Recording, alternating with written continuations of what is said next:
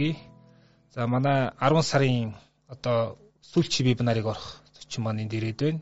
За ингээд би тэр вебинараа өгсөн подкастыг эхлэх гэж байна. За энэ удаагийн сэдв бол одоо дижитал шилжихэд ерөөхдөө нь одоо базж ярихаар ирсэн байна. За ингээд IT зон компани ерөөхдөө захирал Батулга сайн байна одоо. Одоо IT зоныг гэж явж гинөө эсвэл одоо группинг гэж явж гинөө та энэ дээр эхлээд яаж өөрчлөгдсөн байна одоо тий? Яг манай компаниуд 5 компани байгаа. Монгол групп гэсэн нэртэй явж байгаа. Аа зөв зөв. Манай IT zone компани 25 жилийн болж байгаа. Тэгээ бас энэ ажлын хүрээнд биднес анх IT zone компаниас маань салбарлан гарсан компаниуд маань ингээд групп компани болоо явж байгаа. Тэгээ яг 25 жилийн яваагаар биднес Монгол групп гэдэг нэрээ бас хүмүүст таниулах ийм бас арга хэмжээнд хийж байгаа. Тэгэхээр яг Монгол групп гэдэг биднес энэ жилдээ бол яриад явж болж байгаа. Аль нэнж болно л да. Zone компани маань их олон танигдсан компани учраас бас zone компанийхаа ерөнхий захирал гэж явж байгаа. За баярлалаа. За тэгэхээр танай компани бол ерөөхдөө одоо Монголын компаниудаас дижитал шилжилтийг хамгийн амжилттай нэвтрүүлээд ингээд соёлын төвшөнд аваад явж байгаа юм компаниудын нэг. За тэгэхээр би бас таны нөгөө нэг яг дижитал шилжилт гэж яг юу юм бэ? Яаж хийх ёстой бэ гэдэг тал дээр нэг юм артикл уншиж ирсэн л да. Манай сэтгүүл дээр ч гарч ирсэн. Тэн дээрээс харахаар ингээд нэлийн тим онлайн төвшөнд гэхдээ айгүй тим ингээд нэг учрыг гаргаад хэлсэн. За дижитал шилтгэл зөвхөн одоо юу гэдгийг систем, тоног төхөөрөмж одоо барилга байшин гэхдээ биш гол нь хүн юм а гэдэг тийм гол санаа явьсан. Тэгэхээр ер нь таны бодлоор дижитал шилжилтэд хамгийн чухал анхаарах ёстой зүйл нь юу вэ? таны одоо өнгөрсөн туршлагаас харахад энэ дээр та эхлэе л гэж. За цахим шилжилт гэдэг маань өөрөө юунаас одоо үүсэн бий болсон бэ гэдгээс л эхлэн ойлгож байгаа тийм ээ. Тэгэхээр сүүлийн 10 жилд бол технологийн энэ салбарт томоохон дөрвөн технологи үүсэн бий болсон байд. Тэгээд одоо энэ дээр cloud, social, big data ч гэдэг юм уу тийм. Тэгээд ингээ ийм технологиудын үр дүнд захим шилжилт гэсэн энэ нэр томьёо гарч ирсэн гэсэн үг. Тэгэхээр одоо энэ технологийн хөгжлийн энэ үр дүнд бол одоо бизнесийн салбарт энэ нөлөө бол асар том өндөр тийм нөлөө үзүүлж байна л да. Тэгэхээр энэ захим шилжилтийг ойлгоход бол энэ технологиудыг эхлээд бас сайтар ойлгох хэрэгтэй гэж ойлгож байгаа. За тэгээд захим шилжилт гэдэг бол тодорхойлтыг товчхондоо хийхэд бол хоёрхон үгээр бол томьёолдог тий. За гурван үгээрс томьёолж болно. Тэгээ хоёр үгний нэг гол чухал зүйл бол бизнесийн загвар гэж байна. Бизнесийн байгууллага тухайн ямар салбарын бизнес гэж бодно.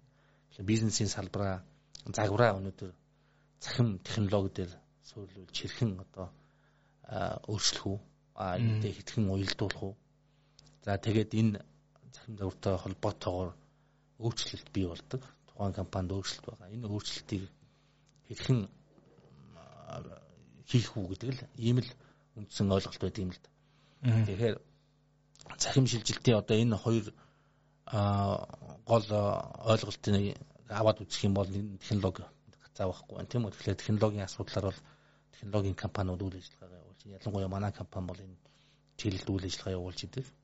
Тэгээ мэдээллийн технологи гэдэг салбар маань өөрөө бол анх үүсэн байгуулагдсанаас хоошод маш өргөн хүрээний маш олон салбар руу өргөчөнд хилээд ийм том нэгэн том салбар болоод хөгжөөд явж байна л да. Анх бол бизнесийн манай компани сая 25 жил гэдэг гэж байна. 97 онд байгуулагдаж байхад бол мэдээллийн технологи маань компьютер дээр нэг компьютер дээр л одоо тийм тогтдог байлаа шүү дээ. Тэгээд компьютер дээр маань анх оруулж ирээд нэгтлэн бодох бүртгэлийн муу Excel-ийн үйл ажиллагаа тийм Excel, Word дээр л ажил хийдэг байлаа биднес. За тэгээд энэ дээр дээр нь одоо програм хангамж гэдэг том салбар үүсэн бий болоод одоо өнөөдөр програм хангамжийн салбар ямар болсон байгааг бүгд харж байгаа тийм үү. Сөөлшгүй олон чиглэл хөгжсөн байна шүү дээ.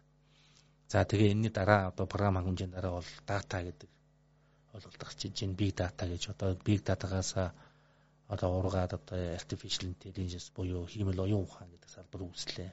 Ингээд маш олон салбарууд бий болоод мэдээллийн технологи маань илүү их одоо өргөн хүрээний за мөн яг мэрэгжлийн түвшинд аваад үзэх юм бол их төвөгтөө Аа тэгээд энийг бол одоо уялдуулж авч явах мэрэгжлийн компаниудын оролцоо илүү их болж эхэлж байна гэсэн ойлголт байна. А нөгөө талдаа бол бизнесийн салбарынхны хувьд бол одоо энэ цахим технологийн цахим нөлөөллийг одоо хэрхэн өөртөө тусгах уу? Энийг одоо ашиглаж бизнесээ шинээр яаж зохион байгуулах вэ? Энэ бизнесийнхаа загварыг иргэн харах уу?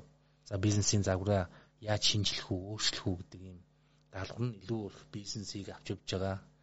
Тэр менежментийн баг тухайн бизнесийг одоо удирдах байгаа энэ хүмүүсийн бас үүрэг хариуцлага болж байгаа. Тэгэхээр одоо хуучин бол тухайн хийж байгаа бизнесийг бол бизнесийн домен ойлголт гэж яддаг те тухайн бизнесийг сайн ойлгодог улсууд удирдаад ингээд тухайн бизнесийн загварыг илүү их анхаарал үйл ажиллагаан дээр анхаарал явуулдаг байсан бол одоо бас мэдээллийн технологийн одоо хуучин бол яг санхүүгийн те идэвхтэй санхүүгийн одоо болцооч байдаг юм уу санхүүгийн одоо ойлголт ч үгүй эсвэл менежмент маркетингийн одоо технологиудаар гэх юм уу ус аргуудаар одоо бизнесээ удирдах авч яваад тэрийг илүү хөгжүүлээд ингэж явдаг ус бол одоо дээрэс нь нэмэгдээд мэдээллийн технологийн энэ одоо ойлголт энэ арга хэрэгслүүдийг ашиглах бүлхүү ийм ур чадваруудыг шаардж эхэлж байна гэсэн үг. Тэгэхээр их захим шилжилт маань илүү хөргөн бүрээний ойлголт болж орж иж байна л гэсэн үг.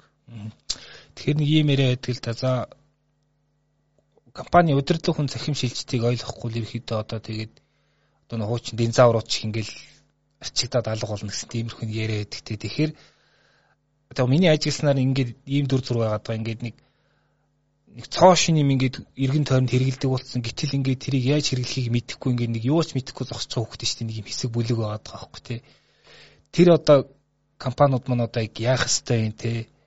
Одоо зүгээр юу гэдгийг байгалийн шалгарал гэдэг ингээл яах орхигдох ёстой юу? Ер нь яг энэ хэсгээр та юу гэж байна? Яг та бүхэн бол ингээд яг технологид илүү ойрт яг юу болж байгааг яаж ажиллах хэвтэй хурдан хурдан ингээд арга барилыг эзэмшээд шин зах зээлийн орон зайнуудыг олоо явчихж байгаа тий. А нэг хуучин арга барилаар л яваад байгаа хүмүүс мөнүүд яг юу болох вэ энэ Тий одоо сүүлийн бизнесийн бүхий л одоо артиклууд байна. Бизнесийн бүхий салбарын одоо энэ хурал зулаан форум дээр ягдж байгаа зүйл бол захим шилжилт байж байгаа л жишээлбэл эрчим хүчний салбарын нэг арга хэмжээнд бий очсон тэнд бол баг мэдээллийн технологийн форум болж байгаа юм шиг л юм болчихсон. Энэ юуг илэрхийлж ийн гэхлээр одоо ч банкны салбар л гэдэг чинь. Банкны салбар бол хамгийн их захим технологиг ашигладаг энэ салбар болчихсон. Баг мэдээллийн технологийн компани шиг л болсон гэсэн. Одоо мэдээллийн технологийн компаниудаас олон хүн ажиллаж байна. Тэ мэдээллийн технологийн асуудлыг шийдэх. Эсвэл бизнесдээ одоо өөрчлөлтийг хийхин тулд. Тэгээд энэ юу харуулж ийн гэхлээр одоо өрсөлдөөн бизнесийн стратегийн одоо хамгийн чухал хэрэгсэл болсон гэдгийг харуулдаг. Тэгээ яг тухайн бизнесийг авч явж байгаа хүмүүс а яг янз янзын л одоо зүйл хэлдэг л тэ захим технологи одоо технологигүйгээр одоо би ингээд явнаа гэдэг яг ингэж анх энэ технологиудыг гарч иж явах тэгж шилжижсэн бизнесүүд байсан. Одоо тэгээд тэрийг эргээд харахад бол 5 жилийн өмнөхийг хацуулаад харахад бол тэр компаниудад нэлээд хоцрогдсон. Өсөлтөө давуу талаа алдсан. Ийм байдалтай байгаа. Мэдээж одоо устдаад алга болчихгүй тийм үү? Тэгэхээр гон бизнесийг хийгээл явдгаар л явна. Яг го захим шилжилтийн судалгаан дотор захим шилжилтэнд хамгийн бага өртсөн салбар гээд хамгийн их өртөж байгаа салбар гээд ингээ гаргадаг л да. Бүгдийг ирэмблээд гаргадаг. Тэгээд энэ ирэмбэлж гаргасан судалгаа 5 жилийн өмнөх судалгаа өнөөдрийн судалгаа хоёр бол төсөөр болчлоо. Ер нь захим шилжилтэнд хамгийн бага одоо өртөх уул уурхайн салбар гэх юм уу дэд үтсийн салбар гэх юм уу илүү хөвгтэй нөөц цөөлсөн салбарууд байсан бол өнөөдөр бол эсрэгээр л болж байна л нөөц цөөлсөн салбарууд бол хамгийн их хэрэгэлдүүлчих очно гэвэл одоо тэр өрсөлдөөнд бол тухайн бүтээгдэхүүний одоо гарц өртөг за дээрээс нь өрсөлдөх чадвар одоо ялангуяа ковид холбоотой supply chain буюу одоо хангам нийлүүлэлт хангамжийн энэ зүйлд бол одоо захим шилжилт хийсэн компаниуд бол үнэхээр одоо амжилтад авч туулж л байна л да. Тэгээд өсөн өсөөгөө одоо энэ том эргүүлгийн дотор орчихсон учраас энэ асуудлыг одоо ойлгохоос арга байхгүй гэж ойлгож байгаа. Аа. Сая нөгөө нөгөө улс орнуудын нөгөө дижитал үзүүлэх чадвар гэдэг нэг үзүүлэлт гарах шиг болоо. Манайх сүлээс хоёрт орсон гэж яан таар үзүүлэлтээ бас. Уг нь бол ингээд янз янзын хөгжүүлээд баримтаа уншуулдаг, онлайнаар үйлчлэг авдаг болоод байгаа мөртлөө ягаад бас тийм өрсөлдөх чадвараар сайн явж чадахгүй энэ дээр тамир дөгөлт хийсэн бэ? За яг хөө тэр э, юу гэдэг юм л да дэлхийн э, эдийн засгийн форумын дэргэд байдаг Швейцарын AMD гэдэг институт гаргасан судалгаа байдаг. Тэнд бол 110 жилүү 103 улсаас л авдаг. Тэгээ цөөхөн улсаас л авна гэсэн үг. Гэтэ яг хөө сонголттойгоор оруулж ирдэг тий хөгжсөн улсуудаа хөгжиж байгаа улсуудаа гэдэг нь оруулж ирдэг энэ судалгаар манайх нэлээд хойшлоо орсон байлаа. Энэ бол тэгээд яг тэр судалгаанд бол манайх дандаа бүхэл үзүүлэлтээр хойно л байдаг юм л да. Гэхдээ Монгол улсын хувьд бол мэдээллийн технологийн хөгжлөөр асар өндөртэй хөгжилтэй явагдаж байгаа. Энэ бол энтэйг бол хацаг хүлэн зөвшөөрнө хаан ч утсан тэгж харагдаж байгаа. Олон улсад очиод ялангуяа манай банк санхүү салбарын төлбөрийн систем бол асар өндөр. Цахим хэрэглээ бол айгүй өндөр байна шүү дээ. За дээрээс нь бас гар утас телеком одоо энэ харилцаа холбооны салбар бол бас өндөрсөн интернетийн одоо нэвтрэлт гэж ярьдаг тийм энэ бол аюул сайн өндөр түвшинд байгаа. Яг тэр судалгаа яаж гардггүй гэхэлэр хэд хэдэн үзүүлэлтээр гардаг байхгүй. Одоо жишээлбэл зөвхөн одоо технологи нэвтрүүлсэн гэдгээс нь гадна яг тухайн бизнесийн одоо салбарт хэрхэн нөлөөлж байгаа вэ гэдэг ч юм уу те. Энэ бусад үзүүлэлтүүд нь аргашаад татчихж байгаа гэсэн үг. Зөв зөв. Бид зүгээр хэрэглээд байдаг тийм ээ. Одоо юу гэдэг яг тухайн одоо үйл ажиллагааг автоматжуулах гэдэг юм уус бол ердийн хэрэглээндээ бол аюул сайн хэрэгжилж байгаа боловч яг бизнес нөлөөлөх төвшөндөө баг хэрэгжилж байна гэсэн тийм судалгааны үр дүн байна гэж би харсан. Жишээлбэл одоо стартап компани хэр олон гарч ирж байна. За мөн дээрээс нь стартап компаниудын цаашаа өсөлт хэрхэн хийж байна. За мөн стартап компаниуд байна өөрсдөө үн цэнийг хэрхэн нэмэгдүүлж байна. Тэднээс нь эргүүлээд одоо тухайн бизнес болон нийгэмд хэрхэн одоо хувь нэмэр оруулж байгаа вэ гэдэг үзүүлэлт ингээ байж идэв юм байлээ. Энэ үзүүлэлтүүд нь болохоор цугу баг гэсэн үг. Энэ үзүүлэлтүүдийн одоо аргашаага татсан юм байна гэж ойлгож байгаа. Ер нь бол Монгол улс маань одоо онцлогтой жижигхэн зах зээл те одоо цөөн хүн амтай энэ агуулгаараа бол манад бол ямар нэгэн технологи нэвтрэхтэй маш хурдан байдаг. Одоо ч гэсэнд одоо Америк нэгдсэн улс одоо Америк юм уу Европт очиход бол энэ төлбөрийн систем бол амаргүй хэврэл байгаа шүү дээ. Манайх шиг ийм амархан тий ийм пост системээр одоо хийх одоо баг кэшлес буюу одоо баг бэлэн мөнгө хэрэглэхгүй болчлоо тий. Ингээд тодорхой зарим одоо төвшөнд бол манайх маш өндөр хөгжсөн байна. Гэхдээ яг түрүүний хилдэг захим шилжилтийг бизнесийн байгууллагуудад а хэр одоо сайн нэвтрүүлсэн байна. Энийг энэний үр дүн нийгэм эдийн засагт яаж одоо нөлөө авчирч гин гэдэг тал дээр бол хойгор байгаа юм байна. Тийм одоо дүгнэлт хийж болохоор харагдаад байна. Зөв зөв. За IT zone компани л одоо тодорхой ингээд бизнес загварч ингээд дижитал болоо явж байгаа. Ер нь нэг цаашдын одоо алсын хараач хэмтэй бусад одоо энэ бизнесийн салбаруудаа дижитал соёлтой тийм одоо дижитал загварт оруулахад юу хийж чадхаараа ер нь та нарын одоо гол яг анхаарч байгаа том стратегийн зорилтууд юу вэ? А түрүүний би анх хэлсэн нь захим шилжилт хийхэд хоёр талын оролцоо чухал байна гэх тийм энэ технологийн компаниуд нөгөө нь тухайн бизнесийн өөрсдийн бизнесийн загвар болон өөрчлөлтийг хүмүүс хэрхэн их тухай байгаа. Тэгэхээр биднүүсийн хувьд бол тухайн бизнесийг а хамтран одоо жишээл хоёр тал болж ажиллахад манай технологийн тэр хөгжил тэр технологиг эзэмших асуудал их чухал. А тэрийг яг бодиттой практик болгож нэвтрүүлэх нэг чухал байдаг. Тэгээ биднээс энэ дээр голдож анхаарат болж байгаа. Тэгэхээр энэ дээр хид хідэн одоо түрүүний хэлсэн дөрвөн технологи байдаг тийм. Big data гэж яаж энэ их хөгжлийн одоо технологи гэж байна. Энэ технологийн талаар а манай түрүүний хэлсэн групп компаниудын нэг болох Novelsoft компани маань төрөлжөөд ийшээгээ бол гүнзгий одоо мэрэгшээд ажиллаж байгаа гэсэн үг тийм. Тэгэхээр энэ мэдээлэл дата гэдэг бол одоо ирээдүйн алт болно уурхаа болно гэж ярьж байгаа. Тэгэхээр энэ дээр бол энэ мэдээлэл өгөгдлийн технологиг эзэмших нь туйлын чухал. Энэ бол бас амаргүй зүйлтэй одоо хиймэл оюун ухаангаа манайх хэдий ярьж байгаа боловч одоо энийг хиймэл оюун ухаан болгохын наан нь бол маш олон технологиудыг эзэмших тэрийг одоо нэвтрүүлэх шаардлага байдаг. Тэгээ энэ чиглэлээр бол мэрэгшэл ажиллаж байгаа компани байж байна. За түнчлэн одоо дата центр гэдэг энэтэй холбоотой шинэ дата центрийг бий болголоо. Энэ дата центрийг сая 2022 онд биднээс шинээр одоо бий болгож тэгээ энэ одоо дэд үтсийн асуудал гэж байна мэдээллийн технологид бас дэд үтс бол туйлын чухал. Тэгэхээр энэ дэд үтсийн асуудлууд дээр хөрөнгөрүүлэлт хийж, энэ дэд үтсийн асуудлаа шийдэх, биднес энэ цахим шилжилтэнд одоо бэлэн байх, суур асуудлуудын шийдэх тал дээр цаахаж ажиллаж байгаа. Тэгээ одоо цоошин дата центр хийсэн тун утахгүй клауд үйлчилгээний шин одоо үйлчилгээнүүдийг гаргахаар гэрээ контрактуудаа хамтарч байгууллагуудаа хийгээд ингээд ажиллаж байна. Оны сүүлээр гэхэд биднес цоошин датагийн клауд үйлчлэгнүүд гаргана. За энэ үйлчлэгээ гарснаар бол хэрэглэгчнэрт бол энэ захим шилжилтэндээ хурдан одоо шилжихэд асар одоо төхөмтэй болно. Илүү хөв нөртгийн хувьд бол хямдхан болно. Гадаадын одоо байгууллагууд юу одоо гадны тэр бизнесийг Монголд оруулж ирнэ гэсэн үг тийм гадагшаа мөнгө урсж байгаа урсгалыг Монголд оруулж ирэх юм болцоотой болно. Гадагшаага их мөнгө төлж шít манай Amazon ч гэдэг юм Азурч гэдэг юм гадагшаа асар их мөнгө төлж байгаа. Энэ үйлчлэгээнүүд маань Монголдо бий болоод ирнэ. Монголдо их илүү хурдан шуурхаа тий дотоод сүлжээгээр ингээ явах болцоог бүртэн гэдэг ч юм уу. Ингээд дэд үтсийн асуудлуудыг нэлээд суулж ажиллаж байна за өмнө захин шилжилт хийхдээ түрүүний хийсэн програм хангамжийн асуудлуудад програм хангамжийн а энэ чиглэлээр манад хоёр компани байж байна. Digital Works, Novelsoft хоёр компани байж байна.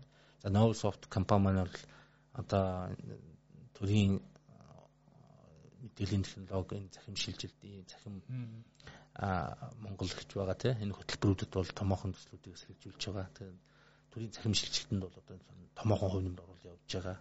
Тэгэхээр энэ чиглэлээр бол компани маань үйл ажиллагаагаа амжилттай болж байна. За Digital Works компани бол бизнесийн байгууллагуудыг одоо автоматжуулах, бизнесийн байгууллагын захимж шилжүүлэхэд бас шин шин бүтээгдэхүүнүүд гаргаад ажиллаж байгаа. Тэгээ програм хангамжийн чиглэлд бол манайх томоохон үйл ажиллагаанууд ингээд явуулж байна. За мөн түнчлэн бас хувийн хувь хэрэглэгчнэр манай одоо 25 жилийн хугацаанд биднес компьютер томд хөрөмжийг нийлүүлжсэн зах зээл дээр за одоо энэ сарын 20 буюу одоо энэ дөрөвдөг цоош нь бизнес буюу одоо компьютерийн gaming and graphics гэж ярьж байгаа. Creatives гэж ярьж байгаа. За график бүтээдэг болон компьютерийн тоглоом e-спортын чиглэлээр одоо томоохон одоо төв нээж байгаа. Тэгээ энэ бол том төхөөрөмж түүний дагалдах хэрэгслүүдийг нийлүүлэх албан ёсны эрхтэйгээр баталгаатаагаар а өсөлтгүүц хямд өгнөр үйлчлэгээтэйг ингэж оруулж ирэхээр ингээд ажиллаж байгаа. Тэгээ энэ одоо энэ мэдээллийн технологийн салбарт бол одоо томоохон хоёр өөрчлөлт явагдаж байгаа. Мэдээж маш олон өөрчлөлтүүд явагдаж байгаа л да. Одоо тасралтгүй хамгийн их өөрчлөгдөж байгаа салбар маань мэдээллийн технологийн салбар. А гэхдээ энэ дотор бол онцлж хэлэхээр нэг хоёр том шилжилт өөрчлөлт явагдаж байгаа юм. Тэр нь болохоор нэгдүгürt on premise буюу одоо тоног төхөөрөмж худалдаж аваад өөрөөсөө ингээд үйл ажиллагаа явуулдаг уламжлалт аргаас клауд технологи руу шилжиж байгаа гэж ийм том өөрчлөлт явагдаж байгаа юм. Хуучин бол бизнесийн байгууллагууд сервер компьютер худалдаж аваад тэн дээр бүх програмаа суулгаад тэ өөрөөсөө тэр серверөө маллаа тэгэл тэрийг ачлаад ингээл тэрэн дээрээс өөрөөсөө програмаа болохоор тэн дээрээ суулгаад ингээл бүх зүйлээ өөрөөсөө хийдэг байсан. Одоо энэ уламжлалт бизнесийн загвар бол өөрчлөгдсөн л. Одоо өөрчлөгдөөд цахим клауд технологи руу шилжчихсэн. Тэгэхээр энэ клауд гэдэг нь бол одоо хамгийн орчин үеийн ойлголтоор технологийнхны тренд болж байгаа энэ зүйл нь болохоор multi cloud буюу одоо олон хэлбэрт клауд үйлчилгээг нэг технологи гэж гарч ирчээд байгаа. Тэгэхээр энэ технологийн чиглэлээр бол а маш олон одоо шин технологиуд дагаж бий болоод дэлхийн томоохон технологи бий болгогч хүүхдүүлэгч нар бүгдийн чиглэл рүү үйл ажиллагаа явуулж байгаа. За энэ технологиг түрүүний хэлсэнд дата центр гэдэг үйлчлэгийг нөө Монгол хөрөнгө оны төгсгөл ихэд цоош нь үйлчлэгээр гаргахаар ажиллаж байгаа. Энэ том одоо өөрчлөлтийг Монгол улсдаа цаг алдахгүй маш хурдтайгаар хэрэглэгч нартай нэвтрүүлж оруулах төрлийн чухал шаардлага байгаа. Энийг бол хийгээ явж байна. Хоёр дахь томоохон өөрчлөлт гэх юм бол CPU-гээс GPU гэдэг тийм том технологийн өөрчлөлт бий болж байна.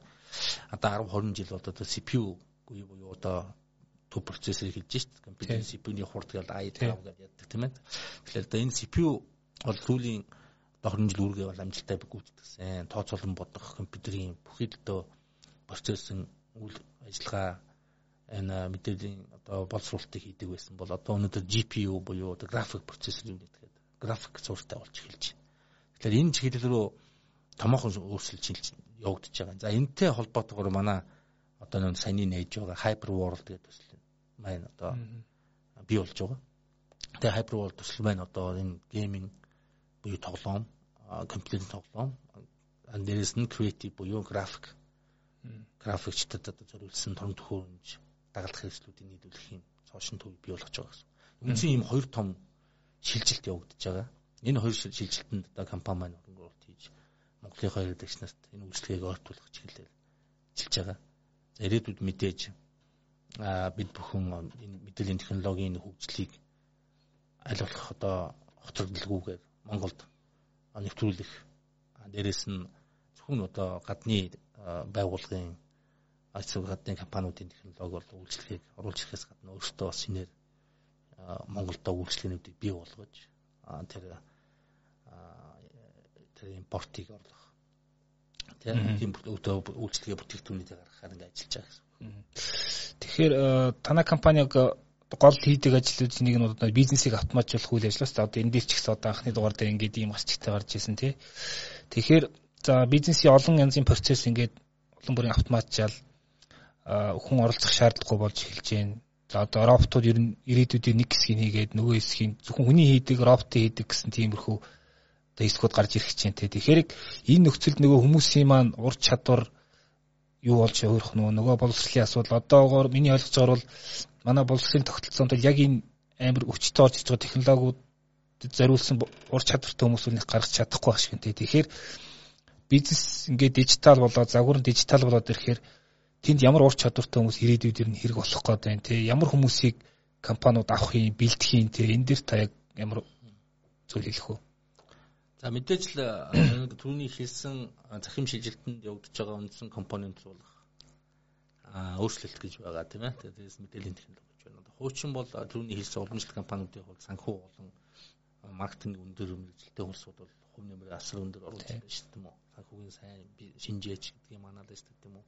Эсвэл маркетинг сайн менежер тэгээд ингээд ингээд явж ирсэндээ дээрэс нэмээд тэднээс бол үүргээ үүсгэн хэврэл байна.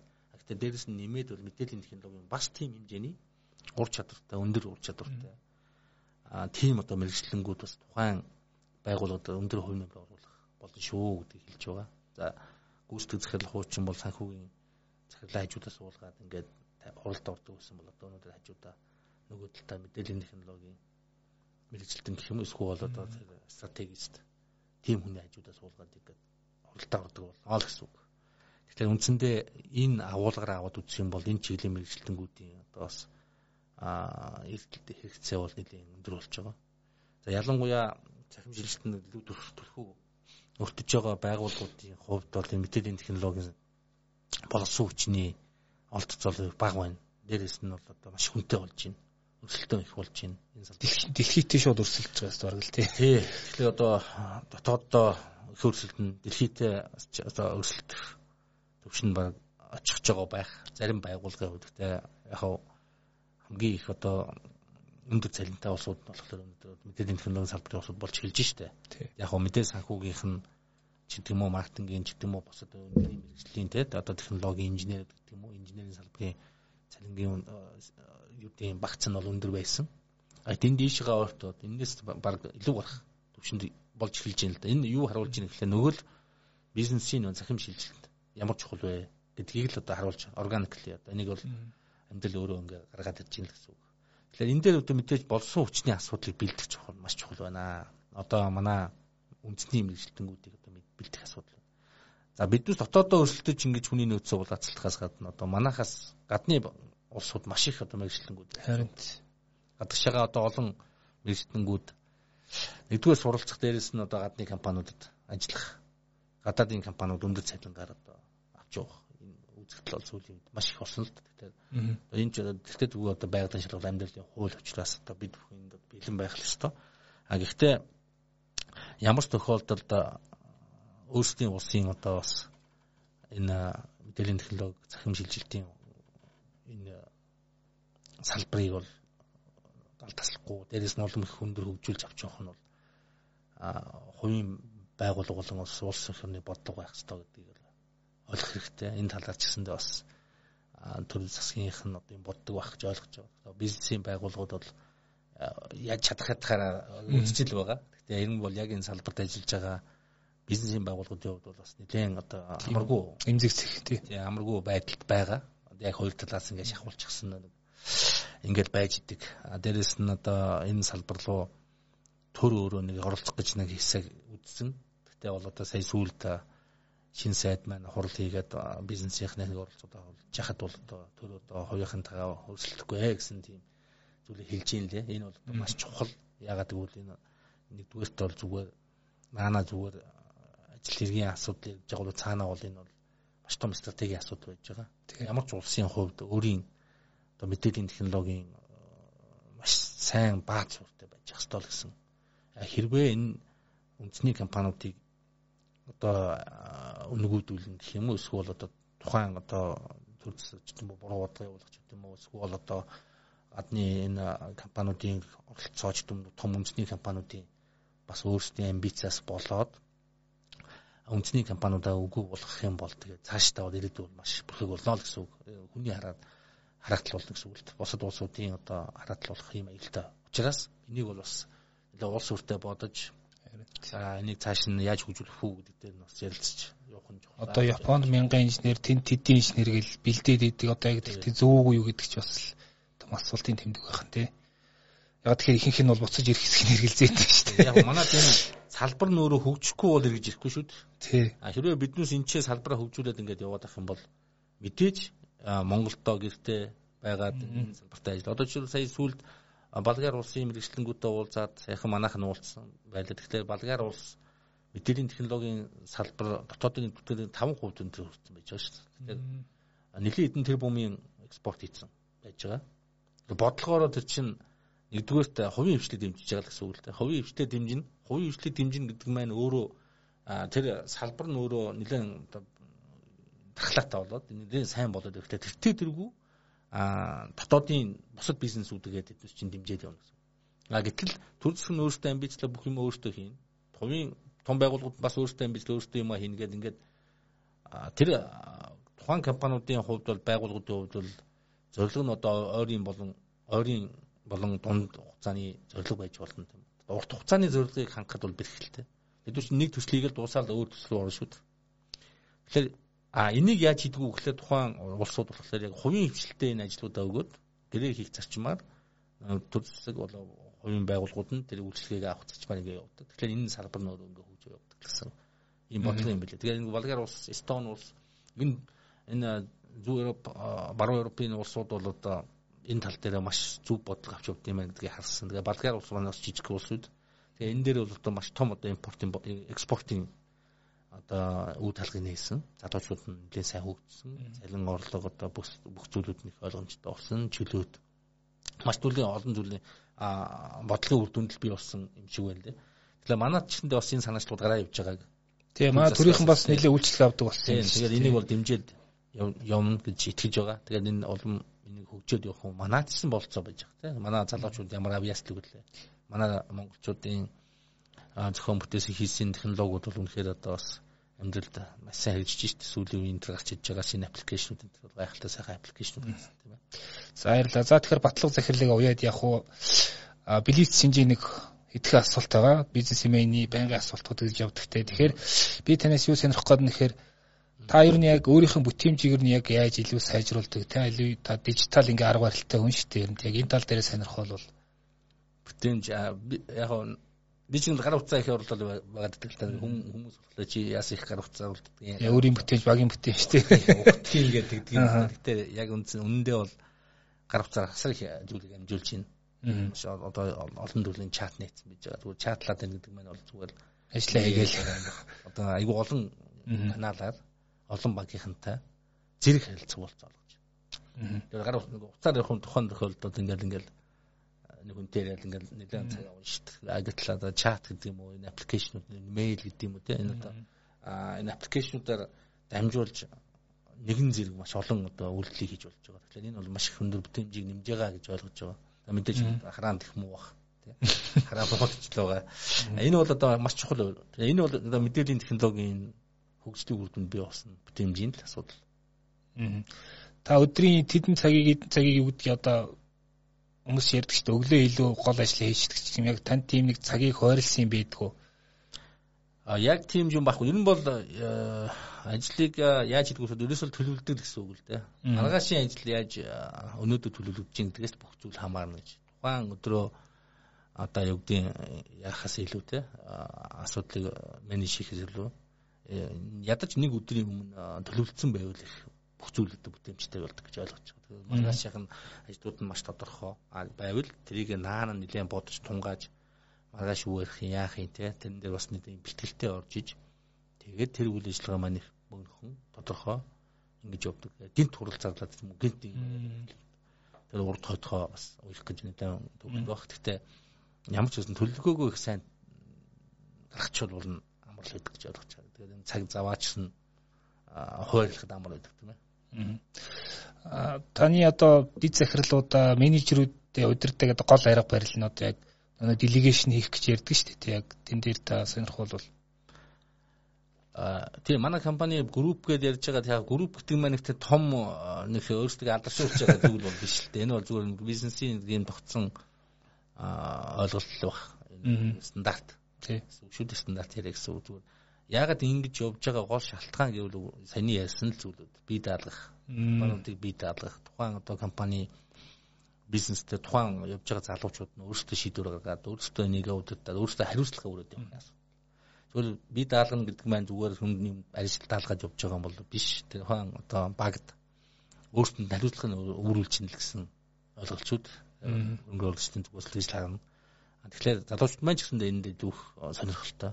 Тэгээ өөртөө би даагаад өөртөөхөө төлөвлөгөө гаргаад тэрний дагуу гүйцэтгэлтэй хийгээд тэгээд талигнаад тэгээд энэ дээр одоо гарсан амжилт хариуцлага аль алийг өөртөө би даагаад үүрээ явах нь илүү их сонирхолтой. Аа тэр нь бол илүү их одоо өөрсөнд нь аа бодтой ийм одоо үр дүнг авчирдаг. Тийм учраас энэ группийн компани зохион байгуулалт нь бас ойлгож байна. Таны утсан дээр хамгийн их ашиглагддаг гурван аппликейшн банкныхыг стоцвол чат гэж түрүүний хэлсэн тийм нэг чатууд байгаа. Тэгээ чатын аппликейшнуд маш их ашиглагддаг. За тэгээ яг нэг мэдээ үздэг тийм мэдээний сайтууд байж байгаа. Тэгээд хамгийн ашигладаг нь ийм л юм байна. За сүүлийн асуулт та одоо 10 сарын 25-нд ах 19 цагаас вебинар сургалт орно манад дээр тий. А яг тэр вебинарын үеэр яг ямар гол мессеж өгөх вэ? Нэг мессеж хамгийн гол нь юу гэлээ өгөх одоо юу хэлж өгнө гэж бодож байна тэр хичээл дээр. За яг тодорхой сэдвийн сайн мэдэхгүй нэ. Хэрвээ сэдв байвал сэдвийн дагуу явах. Дижитал шилжилт гэдэг нь сэдв байгаа шүү дээ. Гэвэл одоо тэгээд юуг л харна да тэр аудын сонсогч нар те хүмүүс маань ямар хүсэл зоригтой байгаа юм бэ.